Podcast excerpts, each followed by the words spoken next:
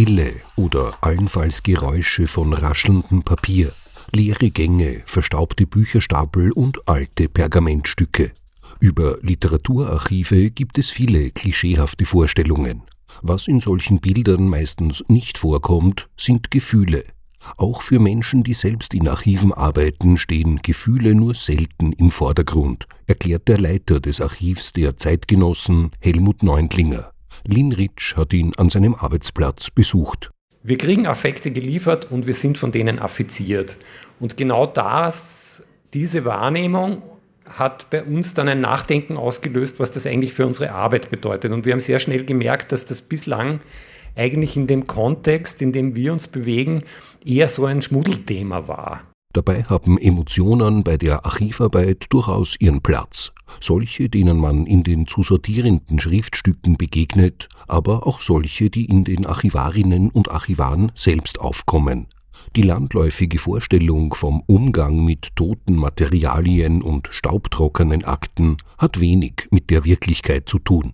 Wir im Archiv der Zeitgenossen und auch in anderen Literaturarchiven haben eigentlich sowas wie eine gegenteilige Erfahrung in unserer Arbeit, nämlich dass das Material, mit dem wir da arbeiten, hoch aufgeladen ist wenn man in die Korrespondenz blickt, wenn man äh, in die äh, Dinge blickt, die Autoren, Autorinnen, Künstler, Künstlerinnen aufheben. Es ist eigentlich der permanente persönliche Bezug präsent den vielschichtigen Zusammenhängen zwischen Archiven und Emotionen widmet sich jetzt der Sammelband Gespeicherte Gefühle über Affekte im Archiv. In zehn Beiträgen verschiedener Autorinnen und Autoren geht es vor allem um theoretische Ansätze zum Thema. Gemeinsam mit Helmut Neundlinger hat Fermin Suter den Band herausgegeben. Das Ziel war einerseits durch die Linse der Gefühle nochmals zu schärfen, was ist Archiv, was ist Archivarbeit und umgekehrt ähm, auf dieser Schiene des Archivs versuchen zu verstehen, wie werden Gefühle gespeichert, werden sie gespeichert, wie werden sie wieder aktiviert, also solche Fragen. Praktischer ist die Herangehensweise in dem von Stefan Maurer und Hanna Brandstätter herausgegebenen Band Verschachtelt und Verschlossen Gefühlserkundungen im Archiv. Die Geschichten werden darin anhand von konkreten Beispielen erzählt. So ist zu erfahren, was es mit einer Haarlocke von Julian Schutting auf sich hat oder wie man als Archivarin mit einem Nacktfoto im Nachlass umgehen könnte. Einen der Beiträge für das Buch hat Lisa Erlenbusch gestaltet. Bei der Arbeit mit Materialien des österreichischen Schriftstellers Alfred Kolleritsch erkannte sie die für ihn große emotionale Bedeutung seines Hauses im steirischen Brunnsee. Wenn man dann weiter recherchiert, dann sieht man plötzlich, okay, ähm, es war nicht nur für Coleridge ein wichtiger Ort, sondern eben auch für andere Autoren und Autorinnen. Also Coleridge hat immer wieder verschiedenste ähm, bekannte Freunde und ähm, andere Autoren, Autorinnen äh, mit nach Brunnsee genommen. Und ähm, da gibt es viele Notizbucheinträge, Fotografien, wo man die verschiedensten österreichischen Autoren und Autorinnen dann gemütlich am Gartentisch ähm, in Brunnsee zusammensitzen sieht. Verbindungen zwischen den Gästen in Brunnsee herzustellen, um ein möglichst vollständiges Bild der Geschichte zu bekommen, erfordert Mühe und Geduld. Wenn die Mosaiksteinchen plötzlich zusammenpassen, stellt sich ein schönes Gefühl ein Freude. Man ist es ja bei der Arbeit im Archiv gewohnt, dass es immer viele Lücken gibt und viele Leerstellen.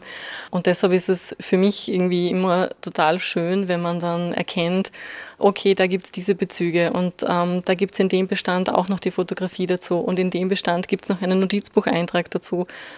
Und ähm, wo man so ein bisschen das Gefühl hat, okay, man, man kann so das, das Bild so ein bisschen, was man sich so im Kopf vielleicht vorstellt, so ein bisschen vervollständigen. Und das ist schon ein, ein, ein sehr schönes Erlebnis, wenn man dann, dann allein im Archiv sitzt und dann oft laut loslacht vor Freude, dass man da was gefunden hat, was da zusammenpasst zu dem, was man recherchiert. Das sind schon sehr, sehr schöne Momente. Auf andere Weise emotionsgeladen sind Beziehungen zwischen Archivar und Autorin, wenn beide noch leben. Wenn Kunstschaffende einen Teil ihres Besitzes schon zu Lebzeiten an ein Archiv übergeben, spricht man von einem Vorlass. Bei der Frage, wie diese Materialien einzuordnen sind, wollen die Künstlerinnen und Künstler oft gern ein Wörtchen mitreden. Das war so ein Schlüsselerlebnis für mich mit der Autorin Ilse Helbig, die leider vor kurzem im, Alter von 100 Jahren gestorben ist. Als ich den Vorlass übernommen habe, hat sie mir in einem Nebensatz erzählt von Materialien, die in ihrer Wiener Wohnung waren, mit der Bemerkung, aber das wird sie ja nicht besonders interessieren. Das ist so ein Satz, wo wir dann schon hellhörig werden, weil ich habe dann sehr schnell gesehen, das Material, das dort gesammelt war, erzählt wahnsinnig viel von ihrem schriftstellerischen, publizistischen Beginn in den 60er, 70er Jahren. Und das war für uns eigentlich eine entscheidende Quelle auch, um ihr Autorinnenwerden noch einmal in einem Umfang dokumentieren zu können, was vorher überhaupt nicht gesehen wurde. Ein Archiv definiert sich nicht nur durch die aufbewahrten Objekte, sondern auch durch Inhalte, die man dort nicht findet. Als Institutionen, die bestimmte Blickwinkel und Diskurse auch durch Auslassungen definieren, wurden Archive immer wieder auch kritisch betrachtet. Wie kann man damit umgehen, dass zum Beispiel äh, die Stimmen von Unterdrückten auf eine gewisse Art und Weise marginal in Archiven gespeichert sind oder eben da überhaupt nicht vorkommen? Also wie kann man das Archiv als eine Institution der Macht, die darüber entscheidet, was kann man wissen, was kann man sagen, kann die gegen den Strich gebürstet werden? Kritisch oder jedenfalls analytisch könnten wir bisweilen auch auf uns selbst blicken. Schließlich laden wir fast alle Gegenstände mit emotionaler Bedeutung auf, um einen Teil von uns selbst für die Ewigkeit zu speichern. Darum geht es im Beitrag von Thomas Raab, der im Buch Gespeicherte Gefühle zu lesen ist.